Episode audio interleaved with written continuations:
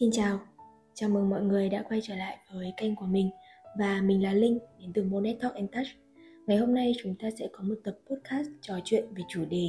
trị liệu tâm lý, một chủ đề mà mình nghĩ là các bạn nghe podcast của mình rất là quan tâm, đặt nhiều câu hỏi.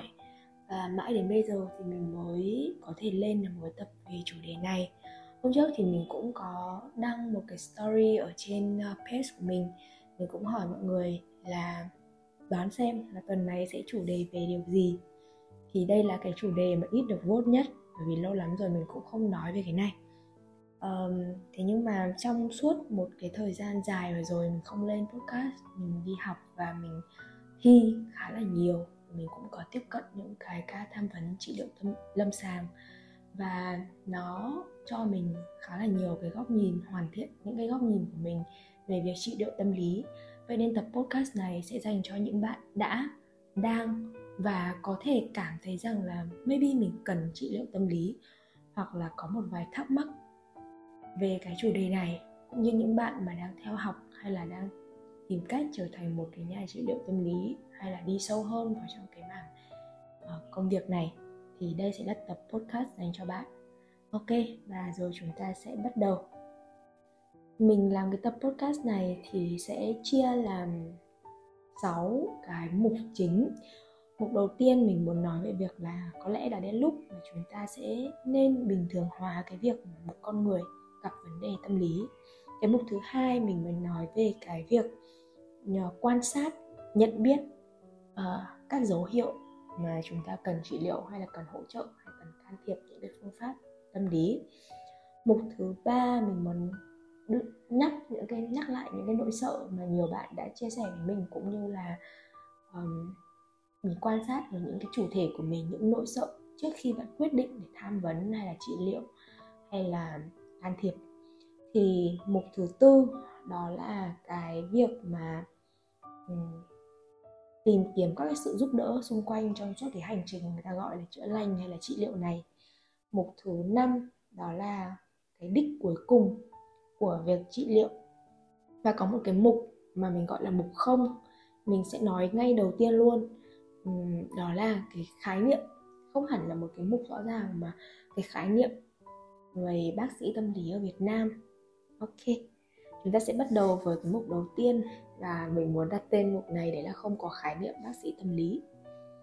Chúng ta sẽ có bác sĩ tâm thần và chuyên gia tâm lý. Có lẽ là khi mà các bạn nghe đến đây thì các bạn sẽ thắc mắc là cái đấy khác gì nhau.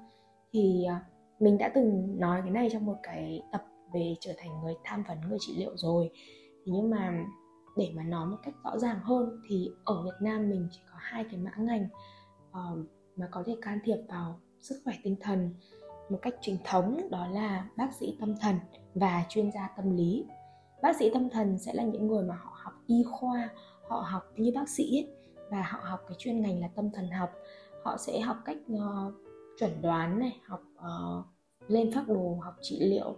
học dùng thuốc rồi học dùng các cái phương pháp tác động ví dụ như kích não hoặc là điện tim hoặc là một vài cái loại chất nào đó. Mà để nói chung là học chữa bệnh trị bệnh. Và các bác sĩ tâm thần ấy, thì sẽ công tác tại các bệnh viện. Ví dụ như bệnh viện tâm thần hoặc là bệnh viện uh, hoặc là những cái khoa tâm thần của các bệnh viện thì các bác sĩ ấy là những cái người mà có khả năng chuẩn đoán rất là chính xác. Bởi vì không chỉ là talk therapy không chỉ là trò chuyện trị liệu mà các bác sĩ sẽ uh, đo bằng các bài trắc nghiệm này hoặc là các bác sẽ kiểm tra một vài cái loại hormone uh, kiểm tra các loại bệnh kiểm tra cái rối loạn nội tiết chức năng của mình kiểm tra cái uh, điện não đồ sóng não điện tim của mình thì trước khi bác đưa ra một cái kết luận thì các bác sĩ tâm thần thực sự là khi mà các bạn đi khám ví dụ như đến các viện tâm thần hoặc là các khoa tâm thần của các bệnh viện thì các bạn sẽ có một kỳ vọng rằng là à bác sĩ sẽ phải lắng nghe mình nhỏ nhẹ với mình. Nhưng mà cái đấy thì không như các bạn đi khám dạ dày hoặc là các bạn đi khám um, tai mũi họng ấy hiếm hiếm khi vì nó không phải là không mà có nghĩa là uh, cái đấy nó không hẳn ở trong chuyên môn của bác sĩ mà đôi khi bác sĩ với một ngày khám rất nhiều khách hàng khác nhau hay là khám rất nhiều cái, um, cái ca khác nhau thì các bác sĩ sẽ hỏi rất là nhanh trò chuyện rất là nhanh nên có một số bạn sẽ cảm thấy rằng các bác sĩ khám khá là qua loa hoặc là uh, chưa lắng nghe hết câu chuyện bởi vì đó không phải là chức năng của bác sĩ thực ra các bác sĩ sẽ xem mình như một thực thể đang mắc bệnh ấy. đấy và họ sẽ dùng các cái dữ liệu để kết luận và đưa ra phác đồ điều trị cho mình. Và một số trường hợp thì chúng ta sẽ phải dùng thuốc. Ờ, đó là lý do mà có rất nhiều người e ngại khi đến khám bác sĩ tâm thần. Thì cái này mình cái này mình sẽ nói sau ở cái phần là những cái nỗi sợ. Thế thì bác sĩ tâm thần khác với cái chuyên gia tâm lý chuyên gia tâm lý sẽ là những người mà họ uh, bằng cử nhân bằng thạc sĩ hoặc là một vài cái chứng chỉ mà đào tạo có uy tín hoặc tổ chức uy tín được công nhận bởi quốc tế. Hoặc là chứng chỉ hành nghề quốc gia đó. Ở Việt Nam thì hiện tại chưa có chứng chỉ hành nghề với cái ngành này mới chỉ có mã ngành khoảng mười mấy năm gần đây thôi thế nên là chuyên gia tâm lý mà sẽ là những cái người mà họ học về ngành tâm lý học và có những cái ngành tâm lý học học tâm lý học lâm sàng học tâm lý học giáo dục học tâm lý học tổ chức học tâm lý học học đường học tâm lý học trẻ em vị thành niên học tâm lý học gia đình thì tùy vào cái ngành học của các chuyên gia tâm lý mà sẽ có những cái nhà trị liệu hay là những tham vấn viên những tham vấn viên là những người mà họ là bằng cử nhân hoặc là bằng được đào tạo chính quy trình thống ở một cái tổ chức nào đấy mà được công nhận được quốc tế hoặc là có chứng chỉ hành nghề. Thì những cái chuyên gia tâm lý đó được gọi là tham vấn viên người tham vấn. Và nhà trị liệu là những cái người mà ở các bậc thạc sĩ trở lên bất kể học ở đâu hay là um, bất kể là đi theo cái ngành nghề này gọi là cái ngách nào tâm lý học thì được gọi là nhà trị liệu. Thì mọi người sẽ hiểu rằng là họ sẽ cùng mình đồng hành với việc là khai thác đấy, khám phá những cái yếu tố kích hoạt những cái nguyên nhân sâu gốc những cái vấn đề và những cái hướng giải quyết cho mình. Tuy nhiên những cái chuyên gia tâm lý thì nó nó không phải là những người có khả năng chuẩn đoán một cách chính xác bệnh tâm thần hay là những cái rối loạn tâm thần hay những cái hội chứng tâm lý của mình. Họ chỉ phối hợp họ có thể phối hợp với các bác sĩ tâm thần để ra kết luận chính xác nhất. Thế nên khi mà các bạn đi khám hoặc là tìm đến sự hỗ trợ thì ngoài đừng vội kết luận mình mắc vấn đề gì chỉ từ chuyên gia tâm lý không mà hãy kiểm tra thêm những cái uh, gọi là chỉ số khác. Thì mình biết là có những phòng khám hay là có những cái um, khoa của những cái viện thì sẽ có làm chuyên gia tâm lý làm việc cùng với bác sĩ tâm thần phối hợp trong một case một cái trường hợp của một chủ thể. Thì đó là một cái cách phác đồ mà can thiệp nhỏ song song để đạt kết quả tốt nhất. Thì nếu như mà bác sĩ tâm thần không phải là cái người đưa ra lời khuyên mà nhẹ nhàng hay lắng nghe ấy, thì các chuyên gia tâm lý thì có thể lắng nghe đào sâu hơn câu chuyện của mình. Tuy nhiên thì cái chi phí trị liệu giữa bác sĩ tâm thần bác sĩ tâm thần thì thường các cái phác đồ hoặc là những cái um, gọi là phương pháp mà kiểu kích hoạt hoặc là có dùng thuốc ấy, thì tốn tiền thuốc thôi. Còn chuyên gia tâm lý thì tốn tính theo giờ tư vấn giờ tham vấn. Và các chuyên gia tâm lý thì sẽ không không có đưa ra lời khuyên mà họ sẽ thiết lập một cái liên minh trị liệu trong thuật ngữ gọi là liên minh trị liệu. Họ sẽ cùng phân tích họ sẽ cùng lắng nghe họ sẽ cùng chắt lọc và họ sẽ từ các câu trả lời của mình đặt câu hỏi gợi mở cho mình để chủ thể phải tự nhận thức vấn đề của họ, tự đề xuất cái giải pháp phù hợp với họ. Tất nhiên, đôi khi có sự gợi ý của chuyên gia tâm lý. Thế nên một chuyên gia tâm lý giỏi là một chuyên gia tâm lý có thể thiết lập cái liên minh trị liệu những cái cam kết và cái hợp đồng tư vấn với cả dân chủ của mình. Và cái liên minh trị liệu đấy nó vững vàng và nó dựa trên khách hàng rất là nhiều. Tất nhiên có sự tham gia của hai bên, nhưng mà 80% sẽ là quyết định bởi khách hàng và 20% là sự hỗ trợ của tham vấn viên hoặc là nhà trị liệu.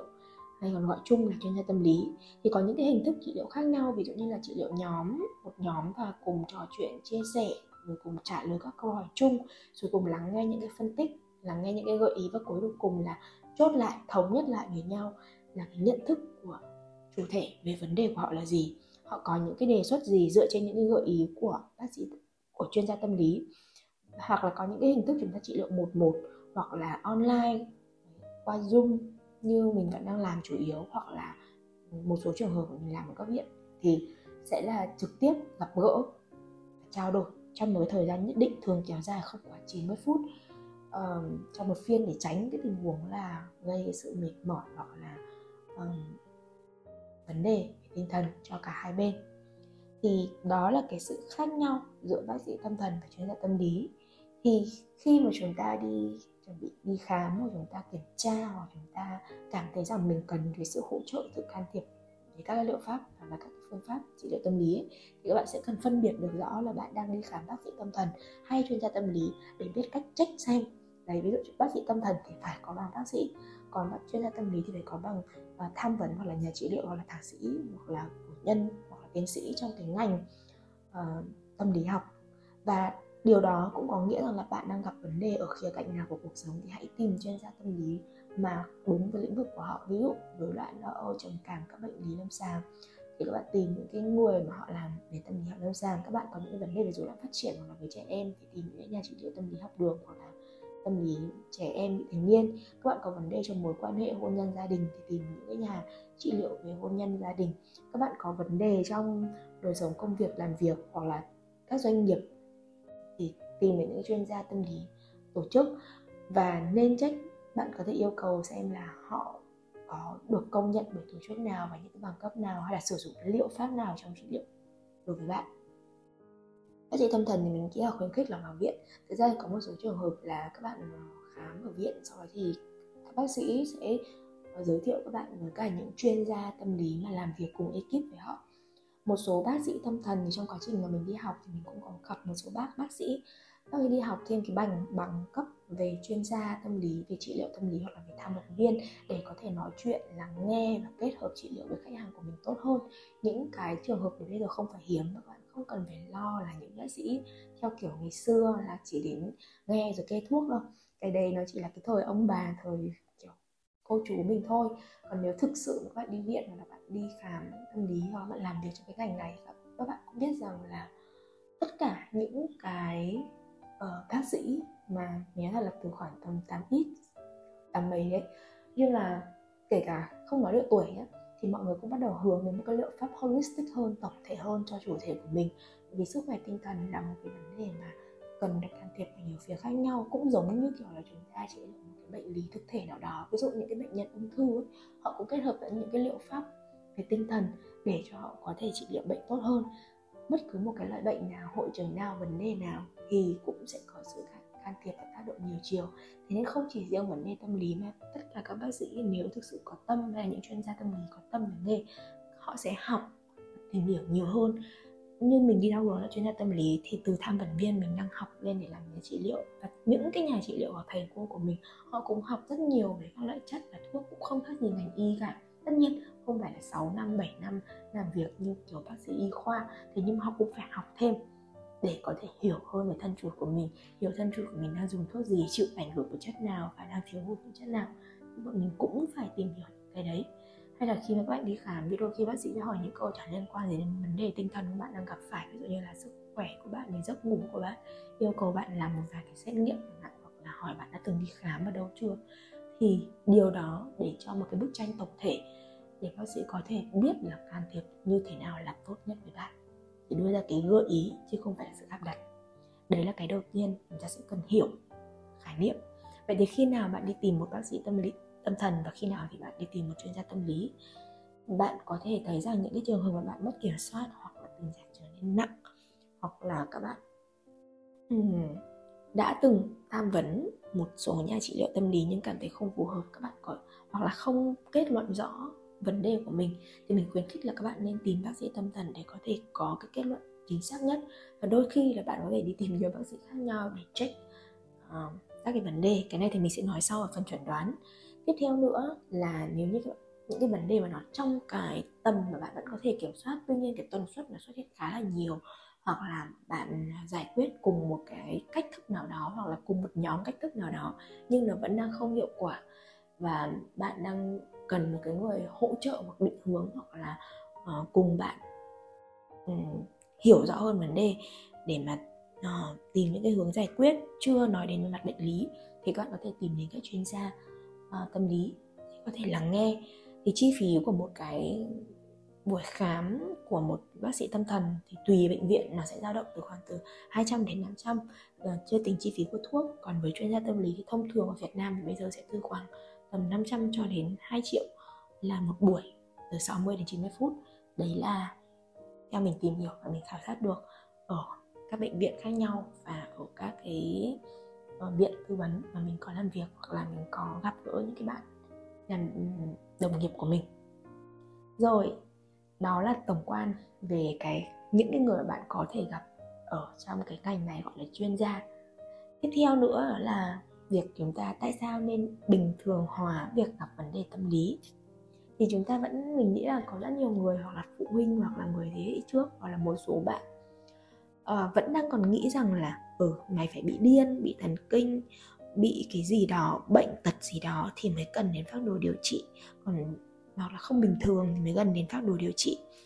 Ờ, và có một cái cái nhìn khá là dán nhãn khá là so sánh khá là đánh giá những cái người mà gặp vấn đề tâm lý.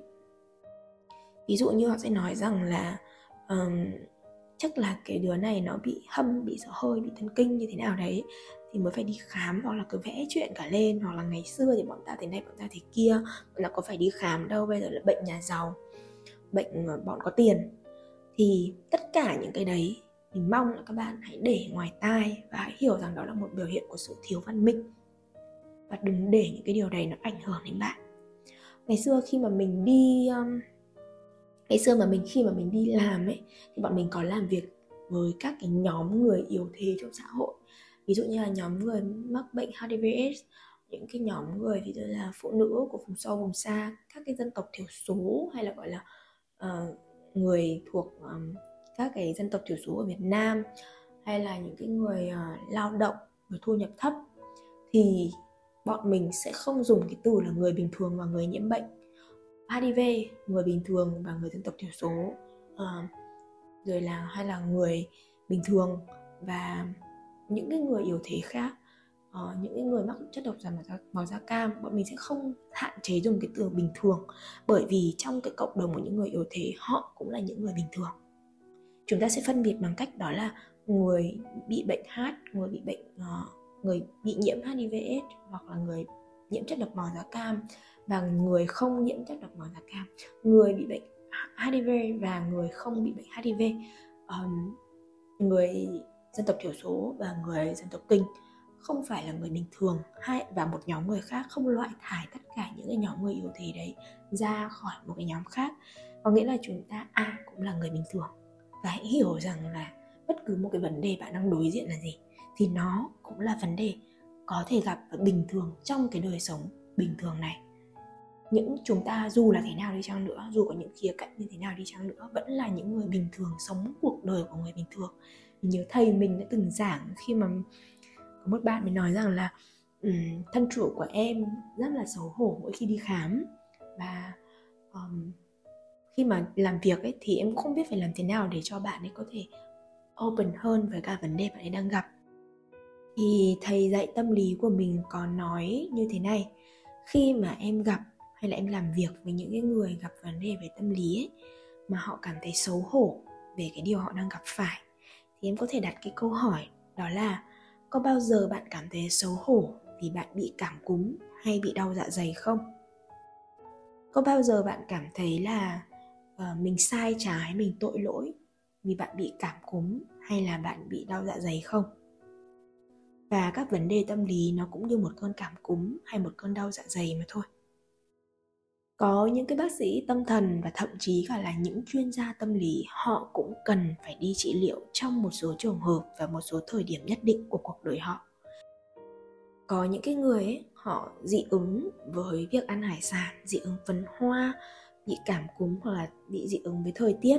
và mỗi cái tác nhân sẽ khác nhau. Thế nên cùng một vấn đề thì những cách phản ứng của chúng ta về mặt tinh thần mặt tâm lý nó cũng sẽ khác nhau nên điều đó không có lý do gì khiến cho bạn cảm thấy tội lỗi hay là xấu hổ với cái vấn đề tâm lý của mình cả. Và mình nghĩ là đã đến lúc mà chúng ta nên bình thường hóa cái việc gặp và đối diện, giải quyết các vấn đề tâm lý. Có như vậy thì chúng ta mới có thể hỗ trợ nhau, cùng giúp nhau vượt qua cái vấn đề của mình. Và nói thẳng ra thì bất cứ ai cũng có một cái vấn đề tâm lý nào đó, chỉ là nặng hay nhẹ hay là nó diễn tiến thành bệnh hay chưa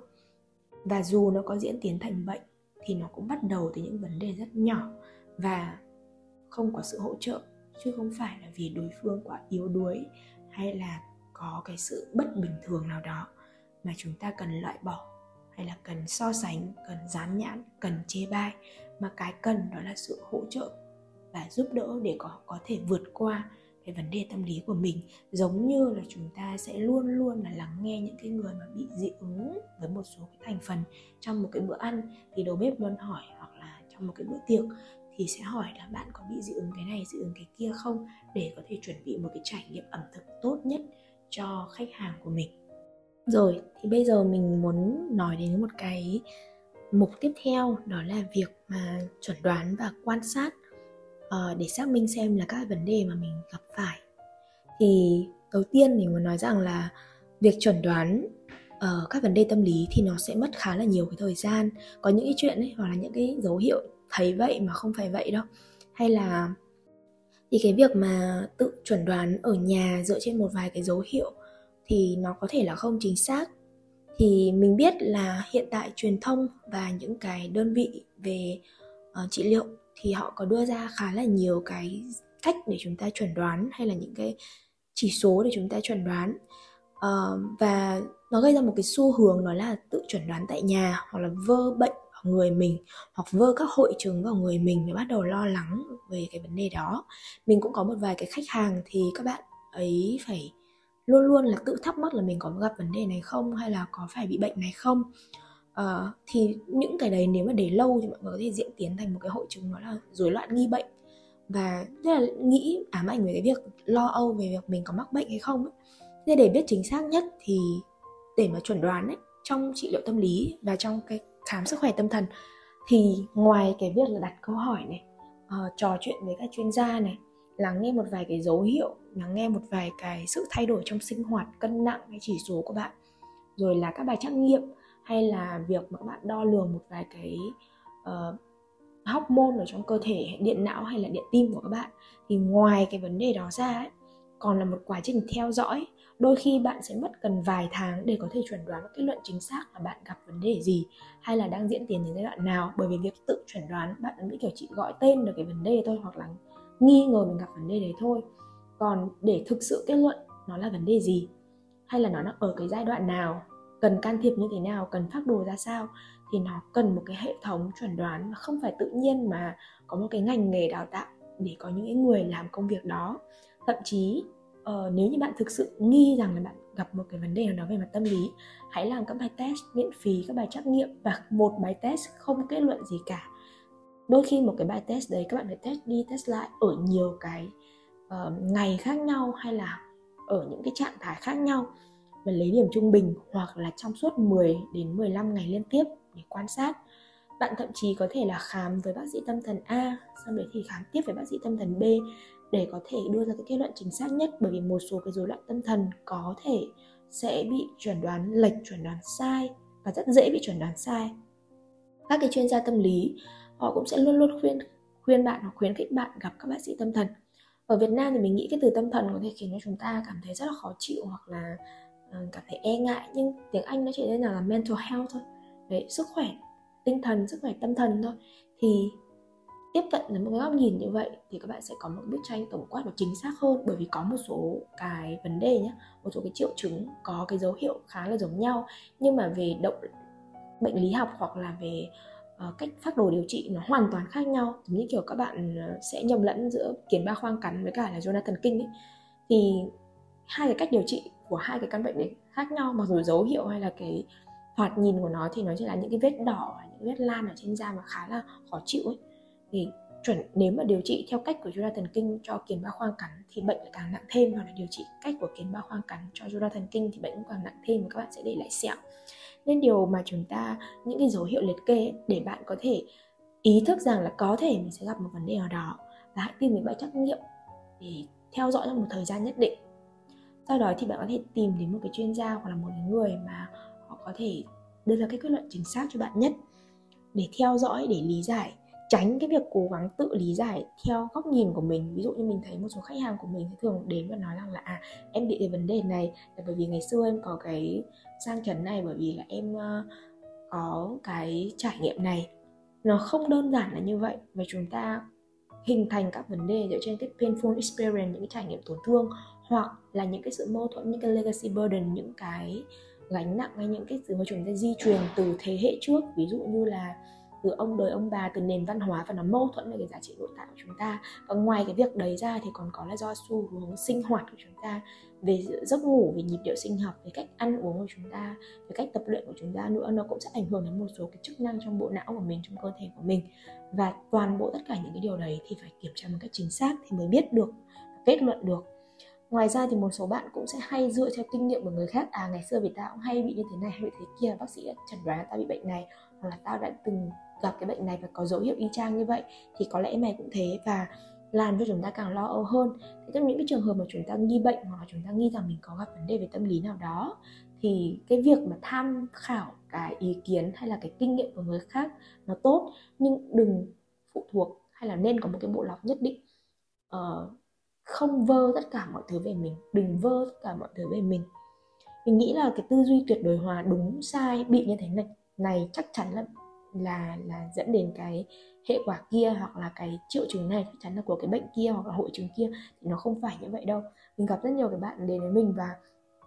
tự khẳng định là các bạn ấy bị uh, rối loạn uh, lo âu này hoặc là bị trầm cảm này hoặc là tự khẳng định là các bạn ấy bị rối loạn ờ, uh, đa nhân cách này hoặc là các bạn ấy bị ờ, một số cái vấn đề gì về mặt tâm lý. Nhưng khi mình hỏi lại là các bạn ấy đã tìm hiểu như thế nào về rối loạn đa nhân cách? Hay là cái này nó sẽ khác với cả tâm thần phân liệt như thế nào? Hay là các bạn ấy ai là người chuẩn đoán cho các bạn các bạn đã định đi khám ở đâu? Thì các bạn sẽ đưa ra một cái bài viết nào đấy trên mạng hoặc là một cái video nào đấy trên mạng. Các bạn nói rằng là tất cả những cái dấu hiệu này em đều có hết.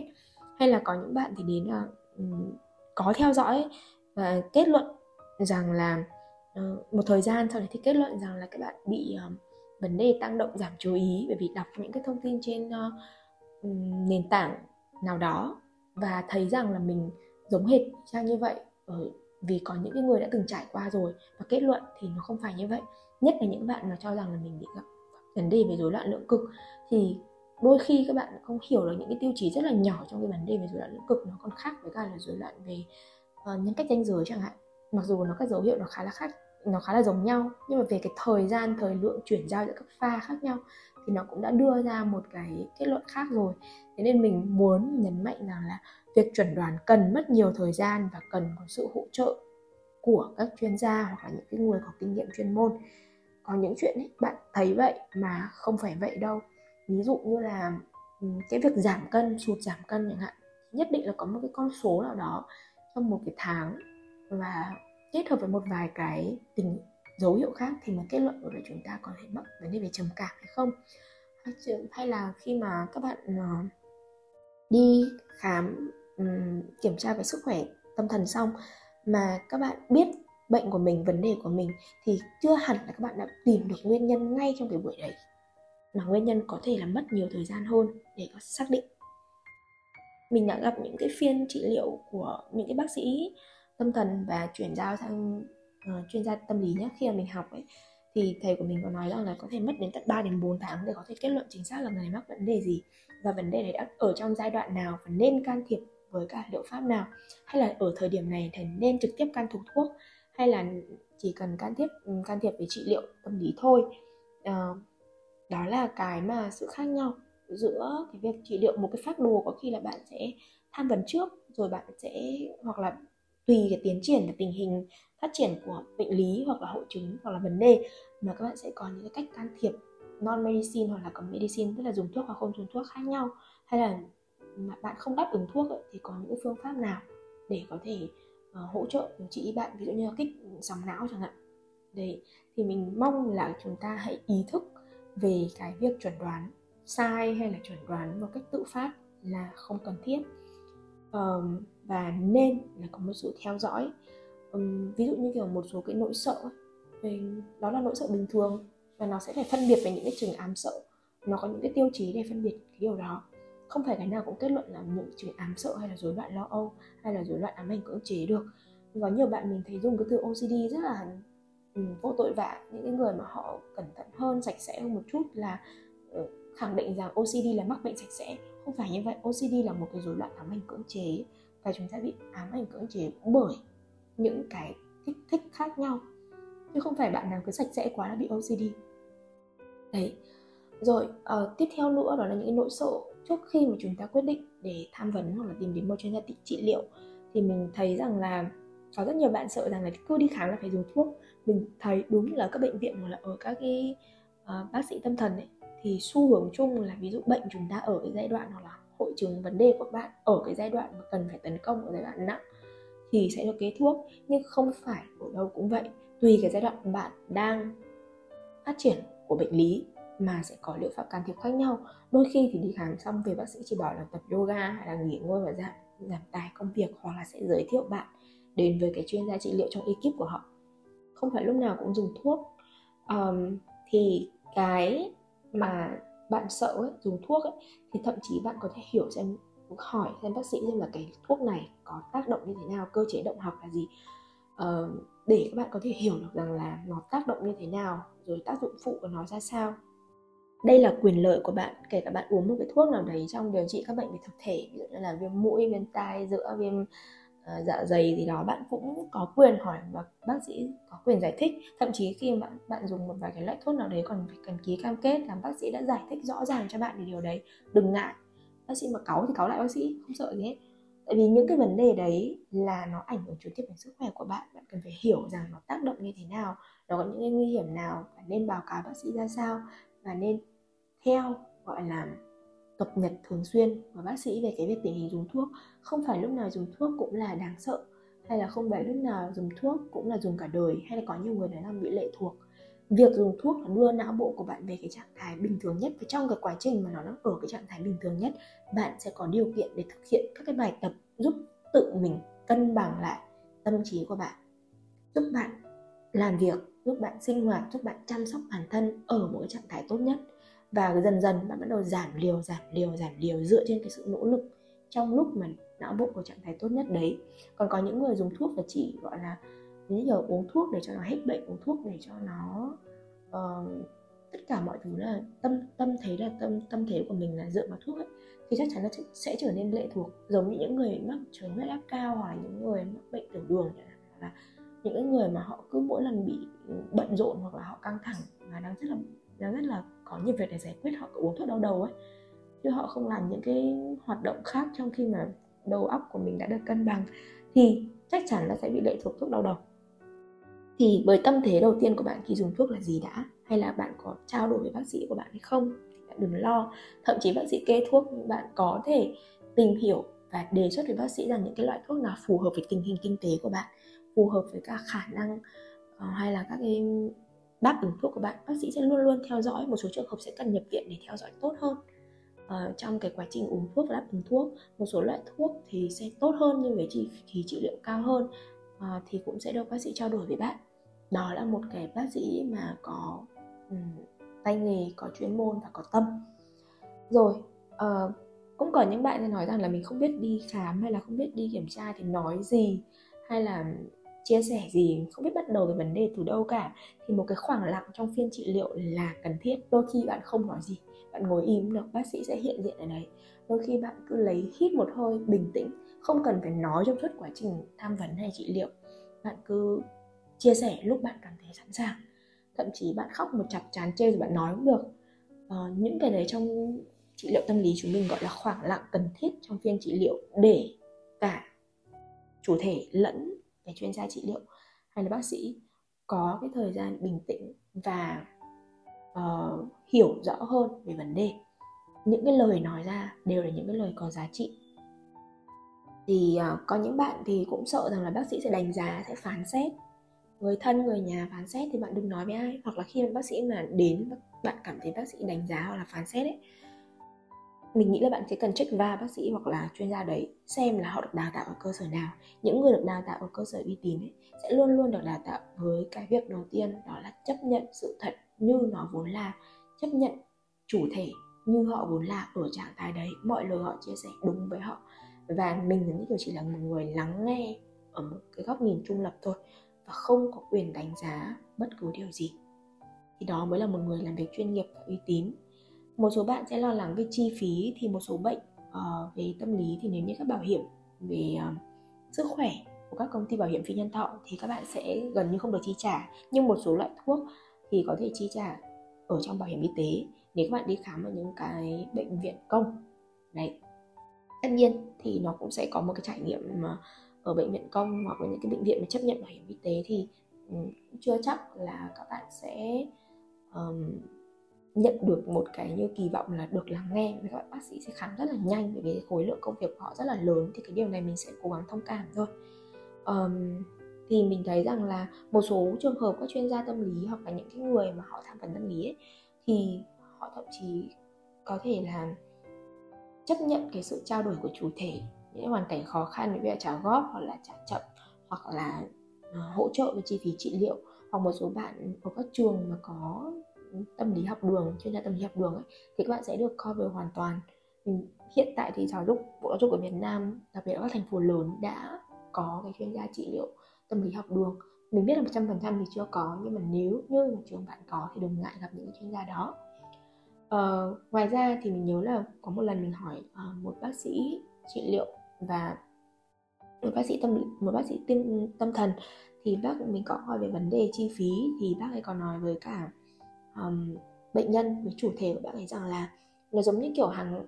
mọi người cứ nghĩ rằng đi khám hay đi trị liệu là cái vấn đề gì đó nó lớn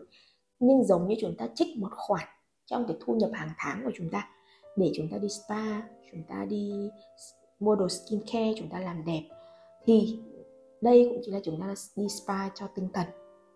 Nó chỉ như vậy thôi. Bạn trích một cái khoản cố định cho bản thân bác sĩ nói rằng là um, bạn sợ rằng bạn sẽ không có tiền để bạn đi trị liệu tâm lý. Nhưng thực ra là chính vì việc trị liệu tâm lý, nó giúp cho bạn có thể cân bằng và quay trở lại với cả thị trường lao động, là một phần trong lực lượng lao động, và giúp cho bạn có thể là có một cái khoản để chi trả cố định cho cái việc trị liệu này. Giống như bạn hàng tháng vẫn mua đồ skincare, mua quần áo à, đi spa, đi làm nail, làm móng cho mình, vậy thôi. Một cái khoản cố định và bạn hãy trao đổi về cái khoản đấy với các cái người trị liệu với mình giống như kiểu có một số cái người mà họ là personal skincare buyer ấy họ là những cái người mà mua đồ skincare cho người khác hoặc tư vấn đồ skincare cho người khác thì họ cũng sẽ luôn luôn hỏi là cái budget một tháng của bạn là bao nhiêu. Ờ, thì đó là cái mà mình nghĩ là mọi người nên trao đổi với cả cái người tham vấn của mình. Đừng e ngại và đừng để những cái nỗi sợ đấy cản trở cái việc chăm sóc tinh thần của bạn. Cuối cùng à, gần cuối cùng đó là sự giúp đỡ. Mình nghĩ là cái việc mà bạn tìm kiếm sự giúp đỡ từ người khác không phải là một sự yếu đuối mà là một sự dũng cảm. Bởi vì mình biết rằng là uh, có những người có một cái hội chứng gọi là psychophobia tức là nỗi sợ nhìn sâu ở bên trong nhìn thấy những cái yếu đuối những cái mong manh những cái tủi thân những cái vấn đề của mình uh, và khó mà chịu nổi được. Những cái người mà họ tìm đến sự giúp đỡ và phải đối diện với vấn đề của mình là những người thực sự rất dũng cảm. Mình biết có những cái khách hàng và những cái người mà trị liệu với mình đến hai mươi mấy buổi ấy. Thì ở buổi đầu tiên ấy họ rất né tránh để đối diện vấn đề. Những cái tuần đầu tiên mình rất khó khăn để có thể để cho họ chia sẻ. Mình luôn luôn phải học cách để mà nói chuyện và ờ, nhắc nhở hoặc là email cho họ để có thể làm bài tập hoặc chia sẻ khó khăn của họ trong bài tập. Nhưng khi một vài tuần đi qua rồi thì cái nỗi sợ nó bắt đầu vơi dần vơi dần và bạn ấy đâm thẳng xuyên thủng vào vấn đề của mình và cuối cùng bạn ấy vượt qua được. Hay là mình nói thật là con người là động vật xã hội việc mà chúng ta tìm kiếm sự giúp đỡ nó đã diễn ra hàng trăm hàng chục triệu năm rồi. Không phải là chúng ta cứ một mình, cứ độc lập, cứ mạnh mẽ tốt, mà đôi khi chúng ta còn học cách ask for help đó mới là sự độc lập thực sự. Thì nghĩ tất cả những cái người mà họ đi tìm tìm đến mình hay tìm đến một cái chuyên gia trị liệu hay là tìm đến một cái bác sĩ tâm thần nào, thực sự là một người rất dũng cảm. Điều đầu tiên đó là mình khẳng định họ là một người cực kỳ cực kỳ dũng cảm. Thời gian, công sức, tiền bạc và cái nữa là vượt qua cái nỗi sợ nhìn sâu bên trong tất cả các vấn đề của chúng ta xảy ra, tất cả các vấn đề của loài người xảy ra là vì chúng ta không thể nào ngồi một mình, ngồi yên một mình với bản thân được. Chúng ta toàn kiếm chuyện này nọ để làm với bên ngoài thôi. Nên là khi mà trị liệu hay là chữa lành thì chúng ta đi vào bên trong mình nhìn nó là một vấn đề rất là khó. Và chỉ khi mà các bạn đối diện với cái vấn đề bên trong như vậy, các bạn thực sự là những cái rối ren bên trong mình còn còn tạp hơn. Ở bên ngoài ấy, thì có một câu ở chết ra ở chủ nghĩa khắc kỳ có nói rằng chúng ta đau khổ nhiều ở trong tâm tưởng hơn là những cái thứ khiến chúng ta thực sự đau khổ mà. Thế nên là mình nghĩ đây là những cái quyết định đó là một cái quyết định cực kỳ dũng cảm của các bạn. Uh, cuối cùng đó là đích cuối của việc trị liệu nó là gì? Trước khi các bạn đi vào một cái hành trình trị liệu hay chữa lành nào đó thì hãy nghĩ thật kỹ về cái mục tiêu của bạn. Mục tiêu của bạn là gì?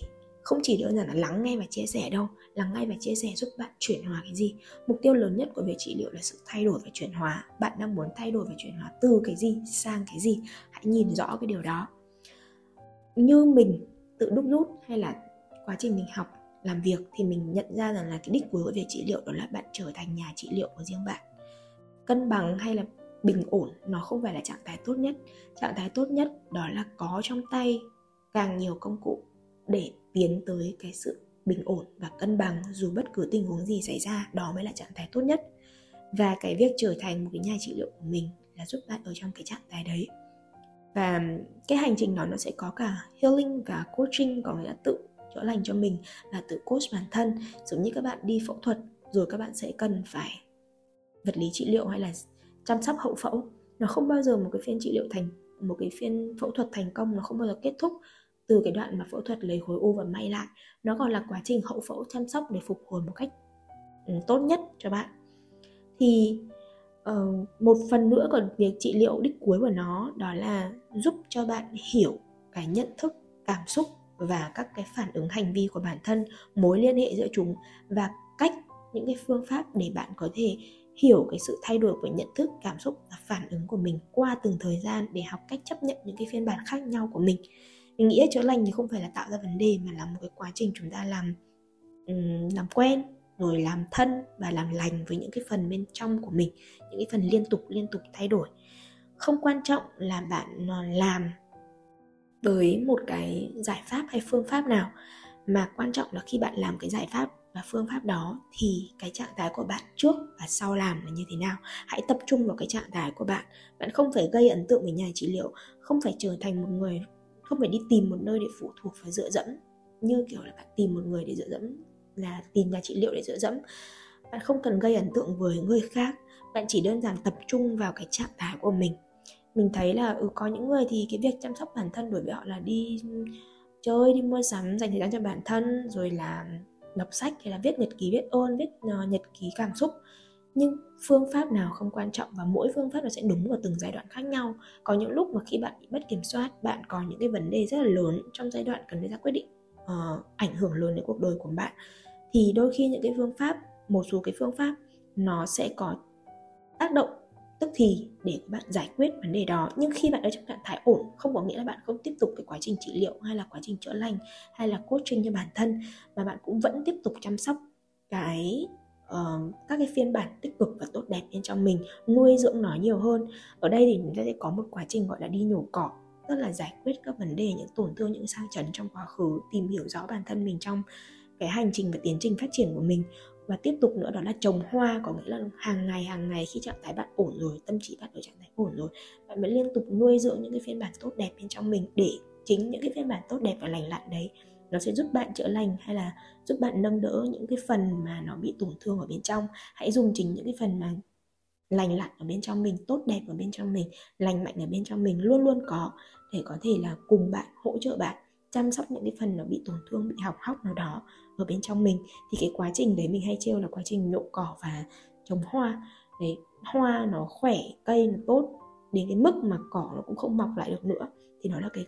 đích cuối cùng của việc trị liệu và nó luôn luôn diễn ra chứ không phải là ờ bây giờ tao có vấn đề tao phải trốn và đi chữa lành đã, hay là bây giờ lần tao ổn rồi tao không cần chữa lành nữa. Không phải. Là cái quá trình mà luôn luôn xảy ra, diễn biến liên tục. Và có những lúc bạn đi một mình, có những lúc bạn đi cùng người thân, bạn bè, có những lúc bạn đi cùng với một nhà trị liệu hay là một cái bác sĩ tâm thần của bạn. Và dù là bạn đi cùng với ai hay là ở trong trạng thái nào hay bằng cách thức nào, thì hãy quan trọng và quan tâm đến cái trạng thái của bạn trước và sau khi thực hành một cái liệu pháp hay một cái phương pháp hay là một cái bài tập tâm lý nào đó và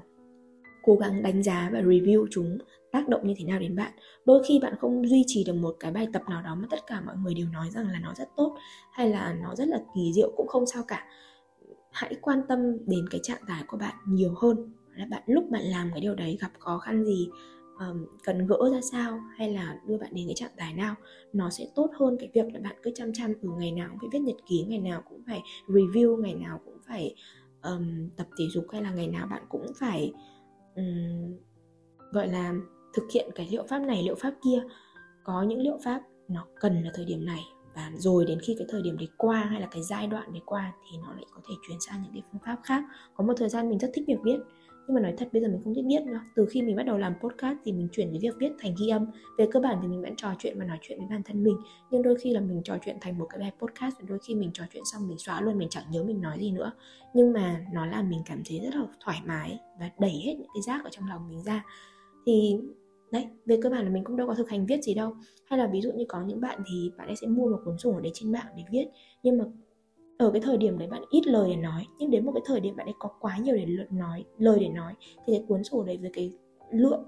khoảng trống để bạn ấy quá ít chẳng hạn, không có để bạn ấy có thể giải bày hết. Thì thôi, không cần cuốn sổ đấy cũng được, bạn hãy lấy một cuốn sổ hồng hà bình thường thôi, bạn viết hết ra. Thì về cơ bản, nó là hãy tinh chỉnh và điều chỉnh, kể cả bạn dùng thuốc cũng thế. Khi bạn dùng thuốc, bạn cảm thấy nó không có đáp ứng với bạn, hãy trao đổi lại với bác sĩ tâm thần của mình và xem là có thể điều chỉnh giờ dùng thuốc hay là lượng thuốc ừ, gọi là cái liều lượng của bạn hay không. Mình nhớ rằng là quan sát quán quán ở bạn bên trong thì nó sẽ tốt hơn cái việc là bạn theo đuổi một cái phương tiện mà không biết mục đích hay không biết cái cơ chế tác động của cái phương tiện đấy là gì. Đấy là tất cả những gì mình muốn chia sẻ trong cái tập podcast này. Mình biết đây là một cái tập mà sẽ có nhiều nội dung Nó đôi khi nó hơi học thuật hoặc là đôi khi nó hơi khô khan Nên là mình mới um, up lên vào cuối tuần để bạn có thể có một cái buổi tối cuối tuần ờ, uh, chiêu chiêu nghe tập podcast này. Cảm ơn các bạn rất là nhiều vì đã hỏi thăm ủng hộ và donate cho kênh của mình Và hẹn gặp lại các bạn ở những cái nội dung khác trên podcast hoặc là trên những cái kênh mạng xã hội khác của mình. Bye bye!